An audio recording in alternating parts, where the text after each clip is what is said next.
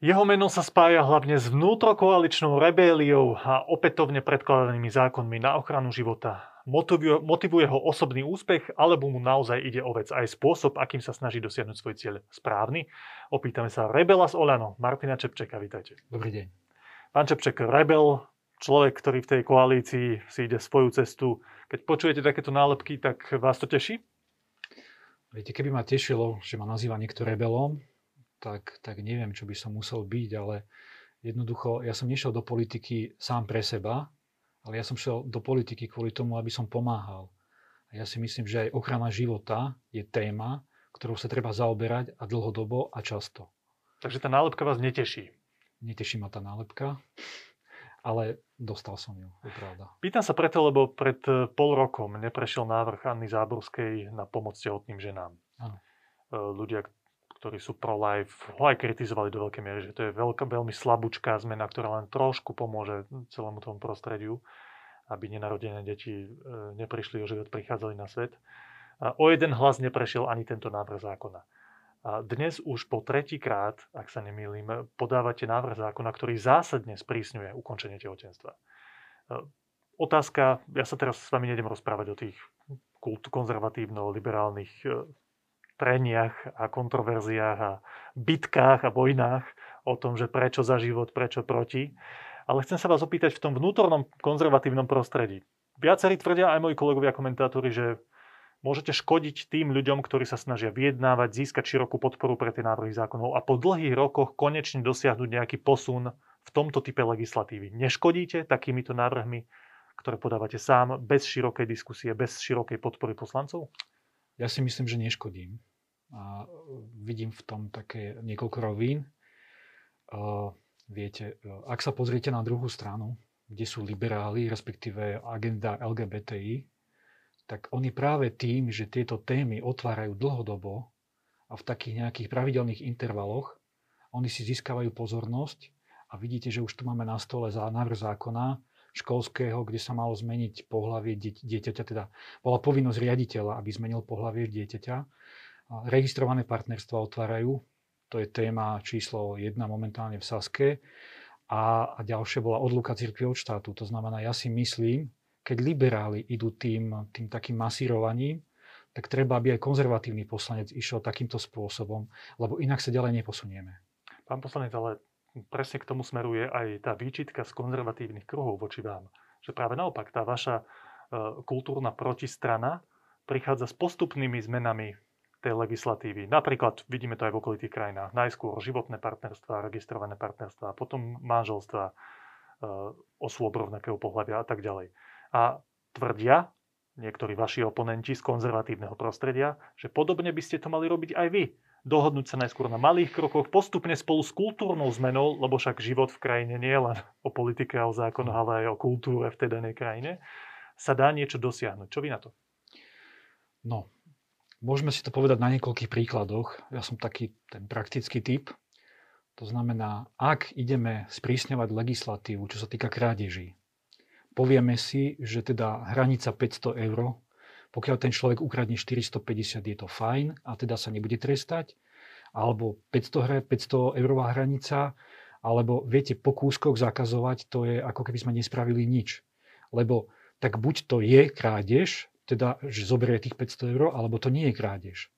Takže ja v tom vidím túto vec. A ďalšia vec je, keď sa vám topí dieťa, tak keď tomu dieťaťu pošlete utierák, že nech sa utrie, lebo, lebo, je, lebo teda sa zamokrilo na tvári, tak mu pomôžete alebo uškodíte. Alebo, alebo bude v podstate jedno, kto po to dieťa skočí a vyťahne ho z tej vody. Takže ja to vidím takto, že ja keď pošlem tomu dieťaťu utierák, že nech sa utrie, aby nebolo vlhké, to je ako keby som mu dal nejaký ten sociálny rozmer, respektíve ten sociálny zákon prijal. Ale keď to dieťa, po to dieťa skočím, alebo mu hodím lano, alebo čosi iné, tak to beriem ako, že tomu dieťaťu chcem pomôcť a hneď. Tomu rozumiem, pán poslanec, to je akože tá idea za tým celým. A fungovala by, keby ste neboli poslancom parlamentu Národnej rady Slovenskej republiky, kde je 150 ľudí s rôznymi hodnotovými postojmi. Výsledok o hlasovaní ohľadom tohto vášho zákona, ktorý predkladáte, je celkom ľahko predvídateľný. To znamená, že aj keď máte toto ideové pozadie za tým, ten výsledok, ste v parlamentnej demokracii a aby ste niečo dosiahli, treba vyjednávať, treba sa spájať, treba získavať podporu. Vy to ale takýmto spôsobom nerobíte. Prečo? No, nie, že nerobím. Ja sa snažím komunikovať s poslancami aj z opozície, aj z koalície, aj, aj jednoducho hľadať podporu v tomto zákone ale tu ide o to, že e, ako kresťan katolík by som mal tieto témy otvárať.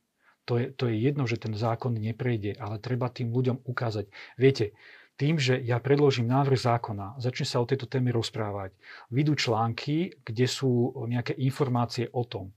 A taká nejaká 20-ročná mamička, ktorá nevie, o čom to je, tak možno len z toho článku alebo z nejakého toho mediálneho výstupu sa zachráni jedno dieťa. To znamená, ja to beriem aj aj takýmto spôsobom, že jednoducho sú témy, o ktorých treba rozprávať dlhodobo a často. A toto je jedna z tých tém. Vidíte, keď sa predkladá návrh zákona, akýkoľvek, tak tie médiá sa tomu venujú deň, možno dva. A skončilo to. Ako náhle sa pripraví návrh zákona na ochranu života, tak zrazu je okolo toho mela, nikto nevie, e, ako to skončí, ten, kto to predložil, je ten najväčší zločinec ale pritom to tak nie je. Povedzme si, že ten život treba chrániť od počatia pro prirodzenú smrť. A toto je našim cieľom a nad našou úlohou. To znamená otvárať tieto témy čo najčastejšie. Takže vy, pán poslanec, naozaj úprimne vo svojom vnútri myslíte, že keď predložíte tento návrh zákona, vyvolá obrovskú kontroverziu, veľká časť médií vás zvozí pod čiernu zem, aj vašich kolegov, dokonca aj vašich kolegov z poslaneckého klubu Oľanov, možno vás budú aj urážať, možno použijú tvrdé výrazy na svojich sociálnych sieťach. A vy si myslíte, že to má zmysel preto, lebo možno vďaka tej širšej spoločenskej diskusii sa nejaká matka rozhodne, že nepôjde so svojím dieťaťom na potrat. Tak to je? E, nejde len o tú jednu matku. Ide skôr o to, aby sa tá téma otvárala, aby tá téma nebola zamlčaná my si musíme uvedomiť, že konzervatívni poslanci 30 rokov ustupujú. Ustupovali počas komunizmu a ustupujú aj teraz. A to znamená, my keď budeme stále ustupovať a už sme pritlačení k stene, to znamená, my, my nič nedosiahneme. My ešte aj to, čo máme, ešte aj to sa nám budú snažiť dohodami zrušiť. Lebo e, Viete, treba vždy vyslať nejaký signál, o ktorom sa bude viesť diskusia. A tá diskusia musí byť celospoločenská a tá diskusia má vždy nejaký úspech alebo osoch. A ja si nemyslím, že téma umalého ukončenia tehotenstva, lebo to nie je prerušenie, ale to je ukončenie tehotenstva, nemá význam. Táto téma sa musí otvárať. Dobre, ale k čomu to vedie? Tá moja otázka stále je, OK, téma sa otvorí, ale čo, čo tým dosiahneme? Ten váš zákon neprejde. Vy to aj teraz, pán poslanec, viete, že ten váš návrh zákona neprejde. Čo sa tým teda dosiahne? Okrem toho, že sa budú liberáli a konzervatívci navzájom fackovať, nadávať si, vzniknú tie diskusie, ktoré teda nie sú veľmi konštruktívne, to musíte aj vy priznať, ak to nie je konštruktívna diskusia o tom. To je proste vzájomné prekáranie sa a hovorenie, vy obmedzujete naše práva a naopak vy škodíte nevinnému človeku. Na čo je teda to otvorené diskusie dobré podľa vás, takýmto spôsobom, ako to robíte vy? Hmm, no dobre povedzme si, koľkokrát sa takýto návrh zákona otváral v tomto parlamente. Či sa, no a ten, za posledné volebné obdobie? No párkrát sa o tom diskutovalo. Áno. No a vždy to vyvolalo nejakú diskusiu a niekam sme sa posunuli aj názorovo. Posunuli? Kam sme sa posunuli? No minimálne sa začalo o tejto téme rozprávať. A myslíte, že tí ľudia naozaj viac uvažujú, zvažujú, či pôjdu na potrat alebo nie? Ja si myslím, že áno. tejto diskusii? Ja si, myslím, že áno. ja si myslím, že áno. Dobre, to je jedna rovina, Ale toto je váš názor. Keď, keď, sa, keď sa pozrieme aj na tú o, LGBT lobby, ona to robí podobným spôsobom. Nikto ju nekritizuje.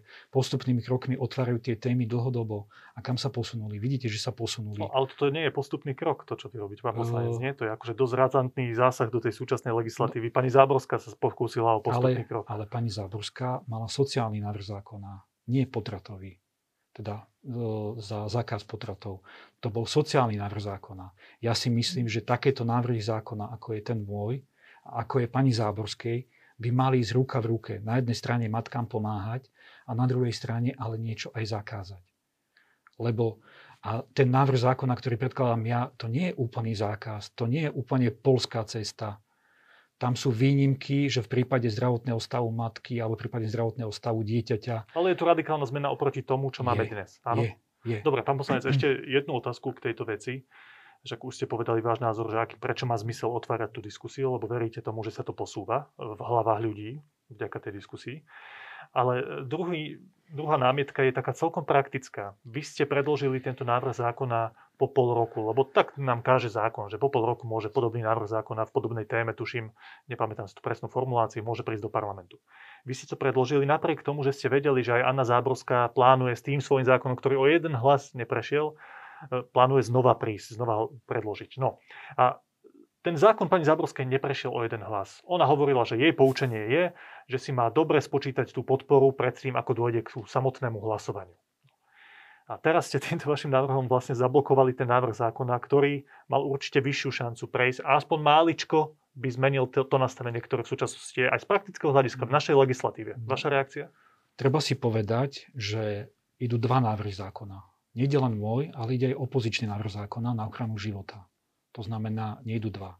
Tento môj návrh zákona tam leží od augusta roku 2020. Je to ten istý návrh zákona, ktorý som podal vtedy, potom som ho podal v januári. Na začiatku v auguste som upozorňoval, že tento návrh zákona možno nebude zaradený na rokovanie parlamentu, lebo jednoducho boli tam dôvody tých 6 mesiacov, aby nebol. Napriek tomu som chcel otvoriť tú diskusiu a preto som to spravil. V januári som tento návrh zákona podal opäť, kvôli tomu, že som dúfal, lebo tam bolo len, len jedno obmedzenie, a to bola reklama, kde ústavnoprávny výbor rozhodol jedna ku jednej. To znamená, nerozhodol, bolo to na rozhodnutí predsedu parlamentu, aby ten návrh zákona opäť zaradil na schôdzu Národnej rady. Nestalo sa tak. To znamená, ja túto tému neotváram, táto téma je otvorená. Ten návrh tam leží od augusta, potom v januári a teraz. To znamená, ten zákon tam je. A bolo potrebné podať, aby sa vôbec o tomto návrhu zákona rokovalo a ak sa o ňom rokovať bude, potom uvidíme, aký bude výsledok. Zatiaľ, zatiaľ je predčasné hovoriť. Akýkoľvek sociálny návrh zákona, aký pani poslankyňa Záborská chce predložiť, ja ho rád podporím, aj ten jej som podporil. Ja nemám s tým problém. Počkajte, pán poslanec, a vy si uvedomujete, že tým, že ste predložili tento váš návrh, tak ste zablokovali Anne Záborskej predloženie toho jej? Ale čo som jej zablokoval? Ktorú časť? Lebo ja ani neviem. Ona chcela iný návrh zákona, ako bol pôvodný. To je prvá vec. Tie tie, tá podpora detí, ktorá tam bola v tom návrhu zákona, tá sa potom spravila samostatným zákonom, to znamená, to odtiaľ úplne vypadlo. To znamená, my ešte v tejto chvíli ani nevieme, aký návrh zákona pani poslankyňa Záborská ide podávať. Dobre, pán poslanec, rozprávali ste sa s pani Záborskou a skupinou poslancov, ktorí predkladali ten jej návrh zákona, o tom, že vy chcete predložiť tento váš návrh zákona? Oni o tom vedeli? Oni vedeli, že ja som predložil návrh zákona, rozprávali sme sa aj dôvody, kvôli čomu som predložil. Teraz. Keď ste ho predložili teraz. Ste sa rozprávali? Teraz, teraz som sa úplne nerozprával, ale predtým som sa rozprával, dokonca aj s poslancami za KU som sa rozprával, že ho predložím opäť. Povedali, že sa ma dokonca pýtali, či ho predložím. Povedali, že, povedal som, že ho predložím. Ale ten spôsob a tie dôvody, ako fakt si myslím, že táto téma tu musí byť. Dobre, a keď sa rozprávate teda s poslancami KU, aj by ma zaujímalo, že prečo ste sa nerozprávali teraz, keď ste ho znova predložili, však aj na to prosím odpovedzte. Ale keď ste rozprávate s týmito ľuďmi, ktorí sú evidentne pro-life a snažia sa predkladať aspoň nejaké malé zmeny, ktoré sa im zdajú, že majú reálnu šancu uspieť, čo vám hovoria na túto vašu aktivitu? No, ja sa pýtam, že ktorá je tá, tá vec, ktorá by mala možnosť úspieť v tom návrhu zákona pani Záborskej, keď ešte nevieme, aký návrh zákona tam vlastne bude. Lebo ak to je reklama, reklama je v tomto zákone a tá reklama bola aj v iných zákonoch, a napriek tomu tá reklama neprešla. To znamená... ja sa vás teraz pýtam, že čo hovorí pani Záborská ľudia okolo nej na túto vašu iniciatívu? Či má, vaš, či má ich podporu? Viete, eh, keď sa rozprávam, eh, môjim cieľ, teda eh, moja cesta je ten zákon, aby bol pro-life. A ten návrh zákony pani poslankyne Záborskej pro-life celkom nie je. To je sociálny návrh zákona. V poriadku, ja sa vás pýtam, čo hovoria na túto vašu iniciatívu. Že ľudia, áno, ktorí sú pro-life. Že áno, ale na to momentálne nie je cesta, alebo na to momentálne nie je čas. A kedy na to bude čas? Teraz nám na Slovensku zomrelo 12 300 ľudí na COVID. A nejakých vyše 6 tisíc detí bolo roztrhaných zaživa na 4 kúsky. To znamená, kedy bude ten čas, aby sa konečne prestalo zabíjať? Kedy? Keď budeme ustupovať, tak ako som to už povedal, tak my sa nikam neposunieme. Dobre, a... takže tento váš návrh zákona nemá ani podporu tejto skupiny ľudí okolo Anny Záborskej, lebo oni hovoria, že nemá šancu prejsť. Oni povedali, že za takéto návrhy zákona hlasovať budú, tak ako hlasujú za všetky opozičné návrhy zákona, ktoré zvyšujú ochranu života. Dobre, takže zahlasujú, ale myslia si, že nemá šancu prejsť a preto sa im to nezdá byť rozumná hmm. iniciatíva. To je tá správna interpretácia? Uh, nemyslím si.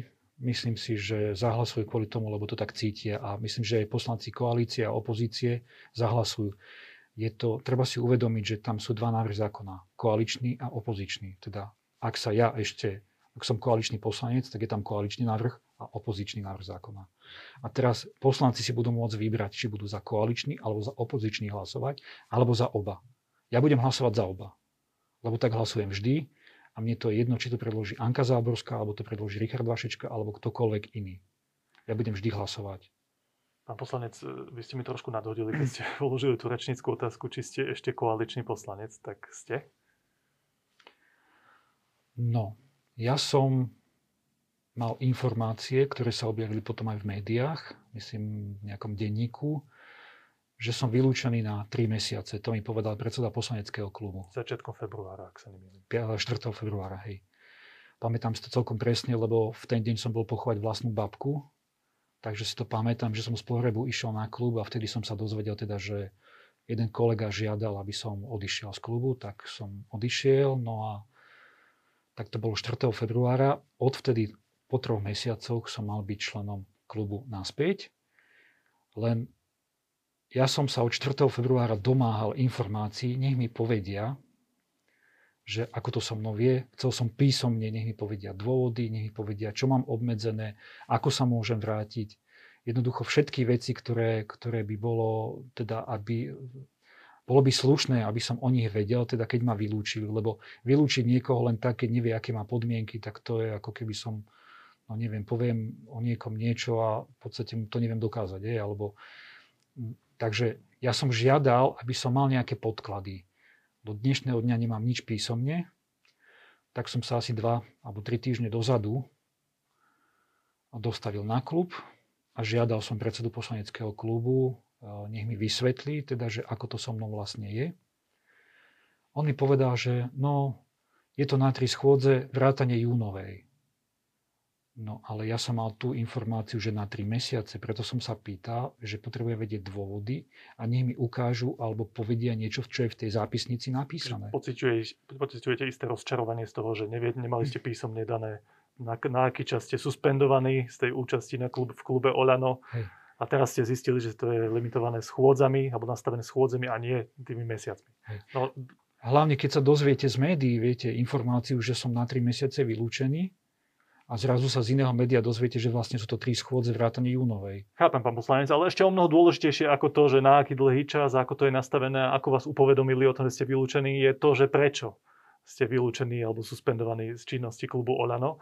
A to, v niečom to je trošku podobné ako tá prvá časť našej diskusie o tom, že aká je tá vaša iniciatíva, že chcete rozprúdiť diskusiu, že ste široko nediskutovali o podpore toho vášho návrhu zákona a predložili ste ho sa zdá, že trošku vy idete v tom parlamente tak solo. Že ja, Martin Čepček, si idem, tuto je hlasovanie z SNS, zahlasujem s nimi, lebo stojím za tým ich návrhom. OK. Dobre, však som koaličný poslanec, som volaný, ale za týmto stojím, tak za to zahlasujem. No, len e, tá otázka a tá výhrada, aj oprávnená zo strany niektorých vašich kolegov, je, že, že my sme ale predsa nejaké zoskupenie politické, ktoré vnútorne diskutuje, rešpektuje koalično-opozičné rozdelenie a podľa toho sa správa. A oni to vnímajú, minimálne vaši kolegovia, že to je od vás nefér, že vy pri mnohých návrhoch zákonov hlasujete s opozíciou. Čo vy na to? No, najprv si treba povedať, že v koalícii nie som v tomto smere sám. Pani poslankyňa Cigániková, ako vieme, tak tá nehlasovala ani za programové vyhlásenie vlády, ani prvé, ani druhé. Je šéfka výboru zdravotníckého, ona si robí a otvára témy, kedy chce, ako chce, mení si to počas chôdze, mení si pozmeňovacie návrhy, kedy chce. Jednoducho, ona je ďaleko za hranicou, ako som ja. Ja hlasujem za hodnotové návrhy zákona a za zákony, či sú koaličné alebo opozičné, pokiaľ si myslím, že tie návrhy zákona sú dobré. ústava Slovenskej republiky hovorí, že poslanec vykonáva svoj mandát slobodne a nie je viazaný žiadnymi dohodami. A ja to aj robím. To znamená... Keď ste prichádzali do Národnej ano. rady, boli ste na kandidátke Olano, poslali ste životopis, ano. vybrali vás, budete na kandidátke. Nikto sa s vami nerozprával o tom, že nejaké základné pravidlá fungovania klubu, fungovania koalície potom treba rešpektovať. Nemáte vnútorné dohody ako hlasovať, v ktorých prípadoch máte voľnú ruku, v ktorých nie. Lebo ja mám pocit, že tí vaši kolegovia vám zaznie, zazlievajú práve to, že aj na veciach, na ktorých ste interne dohodnutí, vy hlasujete inak. Dobre, vrátime sa do roku 2012, kedy bývalý premiér Igor Matovič povedal, že za všetky dobré návrhy, či ich predloží koalícia alebo opozícia, bude hlasovať, pokiaľ budú dobré. Ja to robím pán premiér bývalý to on, o, o mňa aj vie. Ja som mu povedal jednoducho, keď je návrh zákona o voľnej nedeli, tak ja som ako jediný koaličný poslanec hlasoval za. A on to vie, ja som mu to povedal. Ale ja sa vás pýtam opäť, vy sa vracete ano. do roku 2012, poukazujete na pani Cigánikovú a na jej ale... správanie, na Igora Matoviča jeho správanie. Ja sa vás ale pýtam na súčasné nastavenie vnútorných pravidel fungovania klubu Olano a koalície a pýtam sa vás, že či touto vašou aktivitou tieto pravidla neporušujete.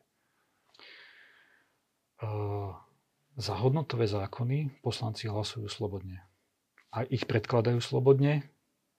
To znamená, to nie je vôbec porušenie koaličnej zmluvy. Tam je napísané vyslovene v koaličnej zmluve, že poslanec predkladá, pokiaľ sa to týka ochrany života, ten zákon predkladá v podstate len tým, že informuje koaličnú radu. Áno, tým argumentujete vy, že stačí to pre, poslať e-mail, povedať, toto idem predložiť, týmto považujete za vybavené a predložíte ho. To je vaše vnímanie veci. No, nie sú pravidla nastavené v koaličnej zmluve, ako ten návrh zákona treba predkladať. Je napísané, že nepotrebuje súhlas koaličnej rady. V poriadku, toto je vaše vnímanie. A druhá vec je tie jednotlivé hlasovania. Takže všetky tie hlasovania, ktoré ste robili napriek nejakým dohodám sa podľa vášho názoru týkali hodnotových otázok a preto ste hlasovali aj z SNS, aj s opozíciou. Tak? No, áno. Ja si myslím, že zákon na, o voľnej nedeli to je hodnotová otázka. To nie je, to nie je zákon, ktorý sa netýka hodnoty, lebo ja si myslím, že každý kresťan katolík by si mal nedelu vážiť ako deň pokoja. Preto si myslím, že bolo vhodné za ten závrh zákona hlasovať. Ďalej tam boli iné návrhy zákona, ja si už celkom nepamätám, ktoré tam boli, ale bolo ich dosť, ktoré boli nejakým spôsobom minimálne Slovensku pomáhali. Ale keď má poslanec voľný mandát, ktorý dostal od občanov, respektíve dostal sa do parlamentu a sluboval na ústavu, že bude ho vykonávať podľa svojho najlepšieho vedomia a svedomia, tak si myslím, že poslanec sa má tak správať a nie porušovať tieto pravidlá. Takže podľa vás by mali ísť bokom všetky tie podriadené veci, teda koaličné dohody a tak ďalej a mali by ste sa riadiť týmto článkom ústavy a vo všetkých veciach hlasovať slobodne. To je váš pohľad?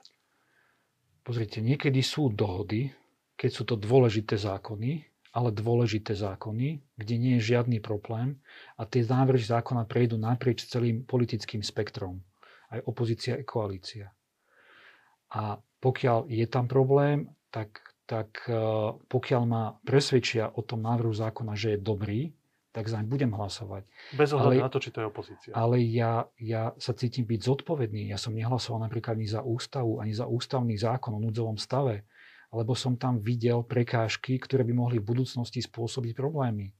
Napriek Preto tomu, som, že dohoda v koalícii bola. Napriek že tomu, že bola dohoda v koalícii. Ja som pokladal moje svedomie a môj pohľad na ten zákon som pokladal za dôležitejšie, ako hlasovať s koalíciou. Dobre, pán poslanec, však vaši voliči aj naši diváci vyhodnotia tento, tento váš postoj. Na záver sa vás chcem opýtať eh, na takú vašu základnú motiváciu toho vášho politického pôsobenia. Vy ste predtým nikdy v politike nepôsobili ani na regionálnej úrovni. Ste známi ako človek, ktorý bol šéfom centra, cirkevného centra voľného času v Nitre, jedno z najväčších na Slovensku, ak sa nemýlim, z tých cirkevných centier voľného času. Čo vás motivovalo zrazu si poslať životopis do Oľano, tam vás vybrali, stali ste sa kandidátom a dostali ste sa do parlamentu. Čo vás tam motivovalo ísť? No, ja ako riaditeľ Centra voľného času som pochopil za tých takmer 9 rokov, čo som tam bol, že na Slovensku sa menia zákony bez toho, aby tí ľudia z dola to mohli nejakým spôsobom ovplyvniť. A jednali sa to hlavne zákony, ktoré sa týkali školstva a centier voľného času, tie som vnímal najviac. A tieto zákony, však z vlastnej skúsenosti viem, že keď som nastúpil do centra, to bolo v roku 2000, myslím, počkajte, 11, tak o rok na to, alebo rok a pol na to, bola veľká zmena legislatívy, čo sa týka financovania, kde nášmu centru zobrali takmer 70% dotácií a e, prešlo to financovanie pod regióny, pod mesta a obce a tým pádom je to podľa mňa dosť nespravodlivé.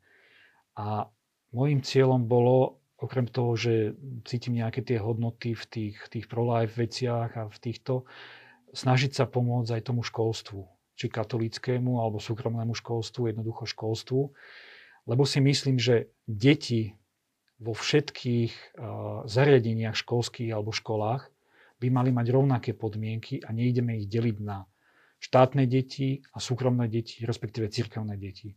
To sú tie isté deti, tie isté deti majú rovnaké pravidlá.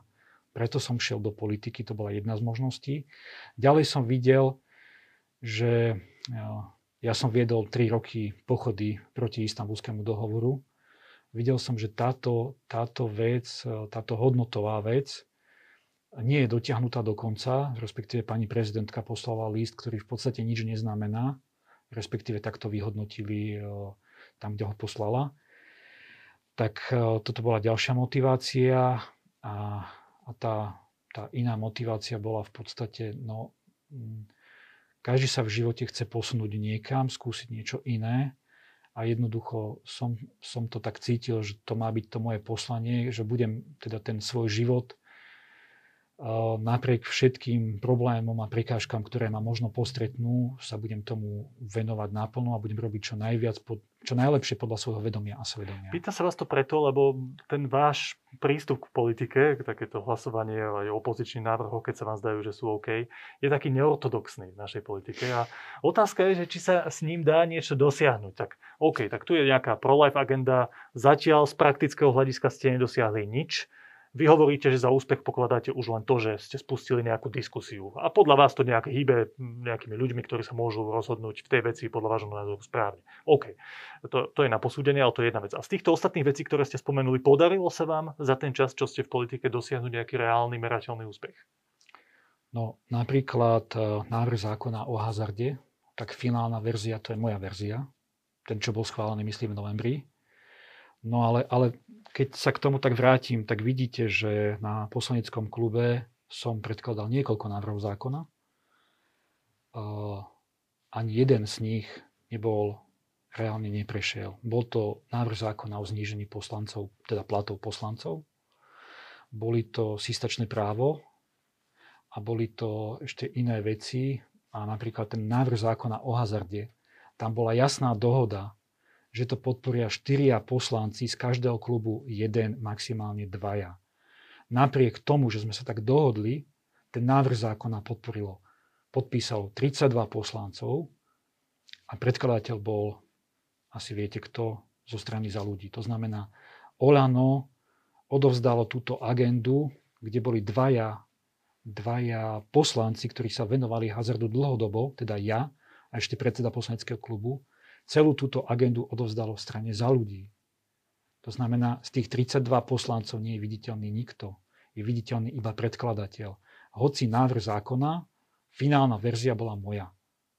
Dobre, ale pokladáte to za váš úspech, jeden z vašich úspechov. Jasne. No ale aj z toho, čo ste povedali o tom poslaneckom klube, že viacero vašich návrhov zákonov neprešlo, z toho presne vystáva tá otázka, ako moja záverečná pre vás. Či si myslíte, že tento solo spôsob robenia politiky môže viesť k nejakým reálnym výsledkom? Či aj tieto vaše návrhy, ktoré klub zamietol, neboli preto, lebo ste nevyvolali dostatočnú diskusiu, dostatočne sa nerozprávali s vašimi kolegami, nepresviečali ich a tak ďalej. Nie je chyba ísť v politike tak solo ako vy? Ale ten poslanecký klub bol práve na to, že ja som tie témy otvoril na poslaneckom klube, diskutovalo sa o tých témach, o, tie témy, niektorí s nimi súhlasili, niektorí nie, teraz bolo hlasovanie, či áno alebo nie. A napríklad len taká maličkosť, ja som k tomu návrhu zákona o hazarde mal 12 pozmeňovákov, lebo som ten zákon chcel vylepšiť. z tých pozmeňovákov, to nie je zákon, to je len pozmeňovák, mi prešli tri veľmi také slabé a z toho mi na koaličnej rade neprešiel ani jeden. Bol to zákon o hazarde, ktorému sa vedujem dlhodobo. To znamená, otázka je teda, že či všetky konzervatívne návrhy zákona koaličná rada stopne a či ich pustí. Takže ak tomu rozumiem správne, že možno to je naopak, ako som sa vás pýtal, že možno aj tá vaša iniciatíva, že OK, toto už spravím sám, ne, nemá asi zmysel veľmi vyjednávať s ostatnými. Vyplýva aj z toho, že vaša skúsenosť s tými kolegami bola, že keď ste sa o niečo snažili, tak to neprešlo. Tak to je? Aj, ale nielen nemám takú skúsenosť, lebo návrh zákona napríklad, ktorý tu bol, ústavného návrhu zákona o tom, o tom, že otec je muž a žena je matka, ten navrhol koaličný poslanec na koaličnú radu a ten návrh zákona neprešiel. Potom ho predložila opozícia a potom bol zase problém v liberálnych médiách, kde nás rozmazávali, že sme si dovolili hlasovať. Ale tento návrh zákona bol pôvodne koaličný. Len keď neprechádzajú takéto návrhy zákona, tak potom aká iná cesta existuje? Moja záverečná otázka teda znie inak. Chcete byť ešte koaličný poslanec? Uh, jedna otázka, či chcem byť ja. Druhá je, či chcú...